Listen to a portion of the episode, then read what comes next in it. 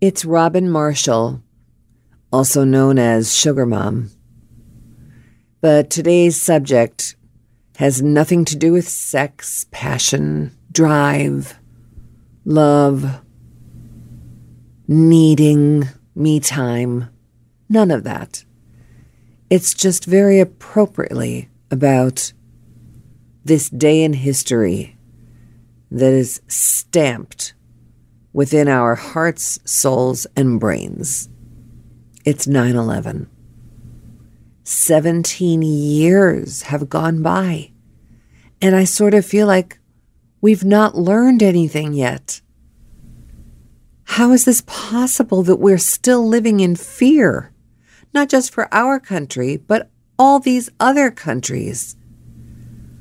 What's it going to take to have grown-up people sit down in a room, discuss things together, compromise, and come up with the greater good?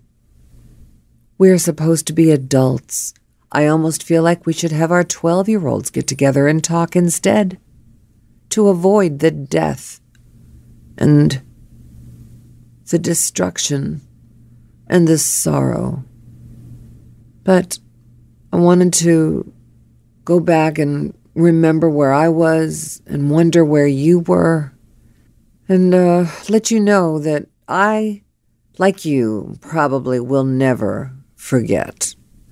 And I just recently found this audio piece that I recorded years ago, and oddly and sadly, not much has changed. So I thought I'd let you take a listen and see if you relate. Let me know. You can reach me here. This is something worthwhile talking about. Right here in the comments section, let me know where you were. Let's compare notes. I'm about to tell you where I was, being a New Yorker. And I'd love nothing more than to hear your thoughts and what you felt, where you were, what you were doing, how it changed you. And you can write me at my email, robinmarshallsugarmom at gmail dot com, or go right to my website, sugarmom dot net. Send me a note in the comments section. So let me begin. I found this audio piece that I had recorded two or three years after nine eleven.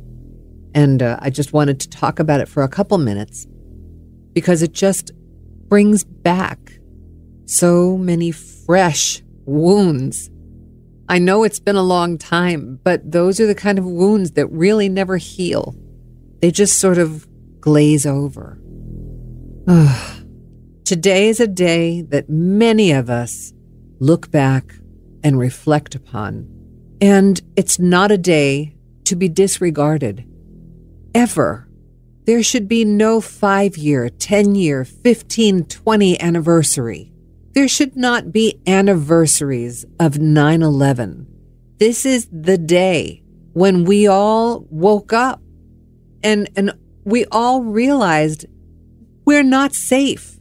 We opened our eyes and understood that we all were sitting prey. We lost so many people. People we loved, people whose bodies have still not been recovered. I know in the grand scheme of things with wars and tsunamis that there were many more people lost. But this particular event taught us that there are people in the world that hate us so much that they were willing to just swoop in and kill us without us seeing it coming. So my point is, this is not an anniversary that only occurs every five years. This is a date that should be regarded and held with the highest esteem for those people that we lost. Every year, it should be acknowledged. Every year, we should be a little bit smarter. Every year, we should say prayers for the people that did lose their lives and their loved ones. Can you for a second imagine yourself being one of those people trapped in a building that decided there was no recourse but to jump out of the window.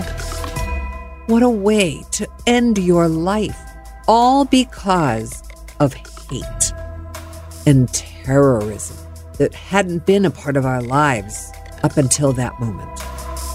I can tell you, I was in New York, and it kind of chokes me up when I think back, because I had five young kids. I was supposed to be on the air in the city that day, and my kindergartner had asked that I be the class mom, and it was the first day of school for my kids. I asked my program director if he would switch me out with somebody, because it was important to my daughter that I be there on the first day of school. I can remember clear as day, sitting in my den. I was supposed to be at school at nine forty-five. I was watching the T V sitting across from my husband, and all of a sudden, the news broke in, a flash of a scene in the city where I was supposed to be, of a plane hitting one of the towers. At first, I thought this was something that was like a movie that was being created in New York, you know, maybe like a thriller. But the more I listened and the more I understood, and the more I had my hand on my forehead and I was shaking my head at the same time, almost afraid to open my eyes to see what I was really seeing. It dawned on me that this was real. This wasn't War of the Worlds from our parents' generation. This was the real deal. An airplane flew into one of the Twin Towers.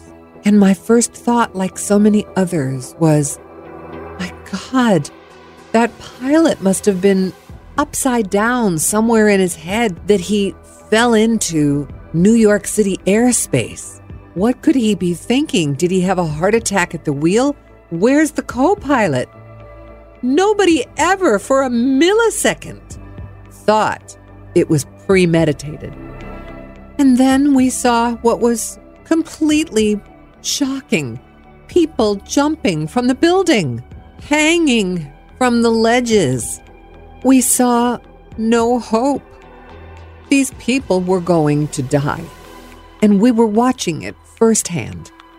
Then we saw the second plane.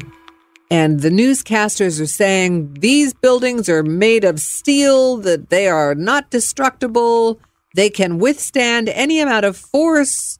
And I'm watching this plane fly right directly towards the second tower, and I said to my husband, look at the angle in which that plane is flying. Look at where it's about to hit the building. That building cannot withstand that force, that hit. And the next thing we saw was the building start to crumble and just fall and keep falling. And the people kept jumping. It was just one of those moments that you never forget.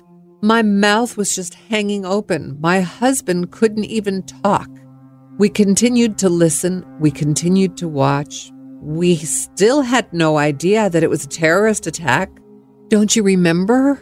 I think it took quite a while for the United States to put those pieces together. And then I remembered I was supposed to have been there, and I am supposed to be with my daughter. And my children aren't going to understand this at all. If I can't understand it, how could they?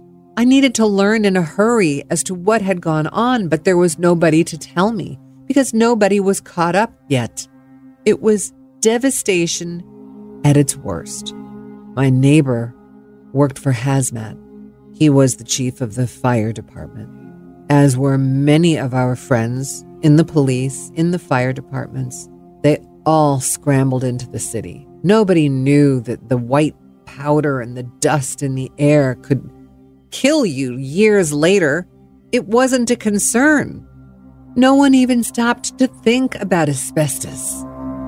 I felt violated. I'm sure everyone felt that same kind of feeling. Shock and violated. And shame on the government for allowing this to even happen. And even more shame on the terrorists themselves, that they could be that disgusting, that low life of a group, to calculate this and put it together and follow through. How can a group of human beings be so dark? In the middle of all, I knew I had to stand up, get myself to the school, because I knew that our kids were going to hear about this. And to have two in elementary school, two in middle school, and one in high school, I knew there were going to be questions flying in our direction. But I also knew that they were listening. Their teachers were there, probably by themselves, trying to explain. Even though they didn't have the answers, I decided to go to the school.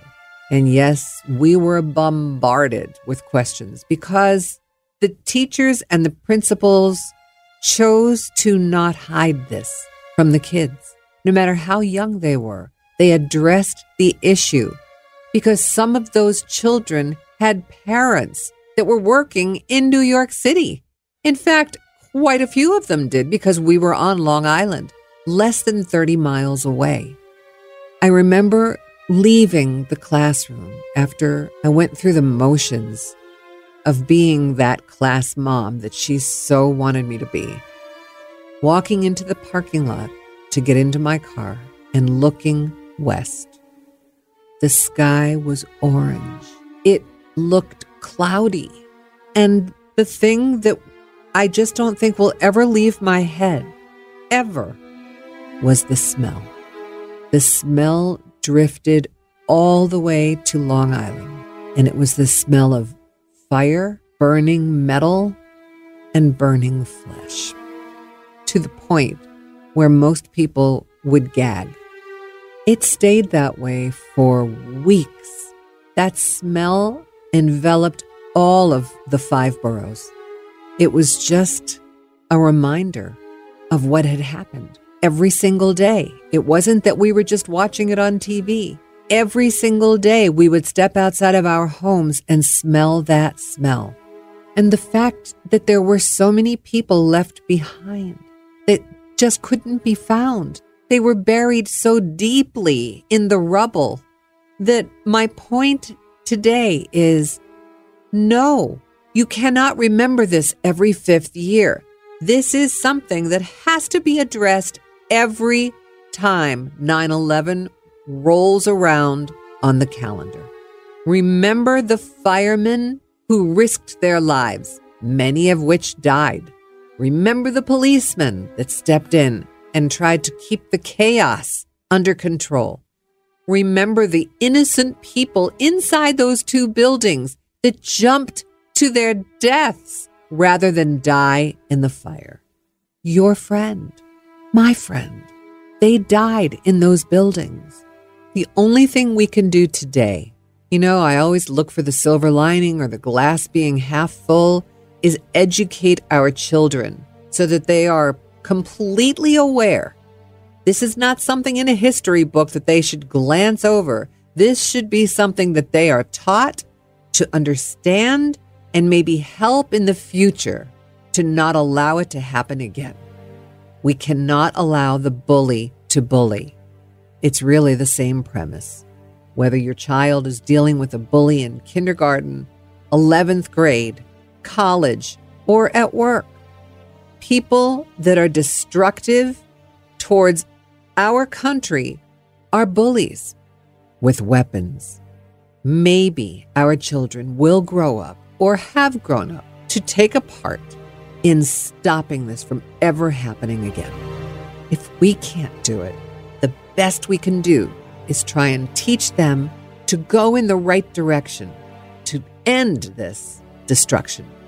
To those of you oh, that were there in New York with me or other friends and family, I am saying prayers for you, if you lost someone, and just know that there is somebody else out there that remembers just like you and does feel your pain on the third and fourth anniversary and the seventh and eighth and the eleventh and twelfth, I will always feel your pain as you feel the next person's pain. It's a day that we will never forget, a force to be reckoned with. Much love, Robin.